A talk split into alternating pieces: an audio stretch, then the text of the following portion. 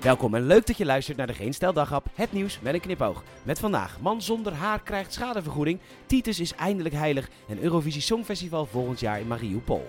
Mijn naam is Peter Bouwman en dit is het nieuws van zondag 15 mei.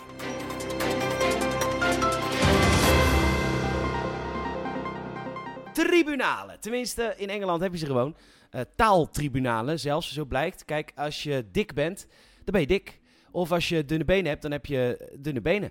En ik bijvoorbeeld, ik heb uh, niet hele witte tanden. Ja, baal ik ook van. Maar ja, mijn tanden zijn gewoon aan de gele kant en dan zijn ze gewoon geel. In Engeland heeft een tribunaal beslist dat een kale man kaal noemen dat dat seksisme is. Ja, en dat waait natuurlijk weer over. Dus Man zonder haar werkte bij het bedrijf British Bung. Overigens, een bedrijf dat echt hele vette dingen maakt. Namelijk alles wat met bier te maken heeft en van hout is. Ik kom net uit drie kwartier googelen. Uh, maar dit bedrijf maakt dus alle bijproducten die je nodig hebt voor houten biertonnen. Dus uh, niet de biertonnen zelf, maar eh, de houten stop bijvoorbeeld. Of, uh, of de houten onderzetter, zodat de bierton recht blijft staan. Fascinerende nichefabriek. Maar goed, die man zonder haar? Hè? Nee joh. Ze maken ook de houten hamers die je gebruikt om die stop in die ton te hengsten. Wat vet! Nou ja, die man zonder haar is vorig jaar mei ontslagen en die sleept de British Bank Company voor allerlei tribunalen. Een van de incidenten die wordt behandeld is uit juli 2019, toen hij door een leidinggevende Balt Kant werd genoemd. En Balt is dus kaal en Kant, ja, dat is dus echt het Britse equivalent van kankerleier. Dat is echt de meest schoffe benaming die je iemand kan geven al daar. Maar, zeggen de man zonder haar en verbazingwekkend genoeg ook de rechters, dat woord kunt is gewoon industriële taal. Dat bezigt den arbeider thans in den fabrieken der hout- en schilderwerken. Ja, oh ja, oh, schilderwerk.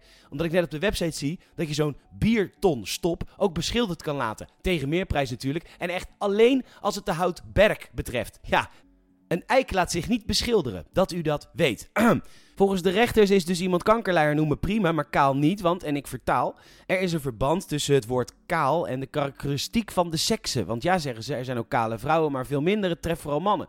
De meneer gaat dus een schadevergoeding krijgen en nou hoor ik u denken, als je zo'n bierton stopt met een hamer er doorheen racht, moet je dan in één keer die hele ton leeg drinken? Nee, want daarvoor verkoopt de British Bunk Company ook gewoon kurken. En daarvoor moeten ze er heel veel gaan verkopen om man zonder haar zijn schadevergoeding te kunnen betalen. Titus Brandsma, eindelijk heilig verklaard door de paus zelf. Uh, omdat Titus een held was in de Tweede Wereldoorlog.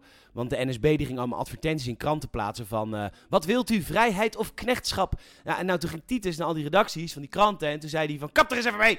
Nou ja, toen werd hij gearresteerd en uh, toen ging hij dus dood in, in Dachau. En oh ja, daar, daarom werd hij al zalig verklaard. Maar nu dus ook heilig. En dan moet je dus een wonder verricht hebben. En dan niet van uh, Sylvia Millekam is weer beter. Oh nee, toch niet. Grapje, goeie Amanda. Maar echt een wonder. Die verrichtte.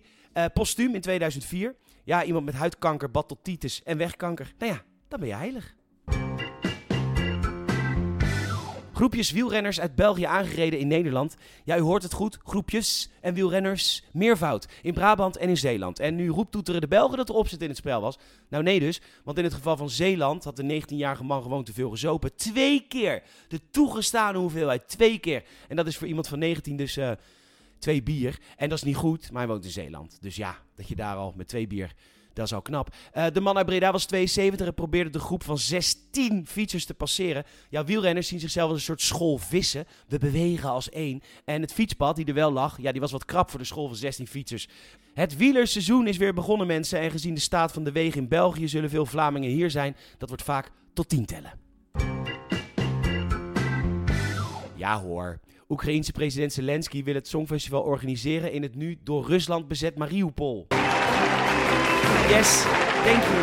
Yes, thank you very, very much. Next up is the Netherlands. They, yeah.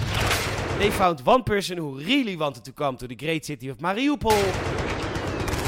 Marco Borsato en his great song Alles kwijt. Zero points, who's it one?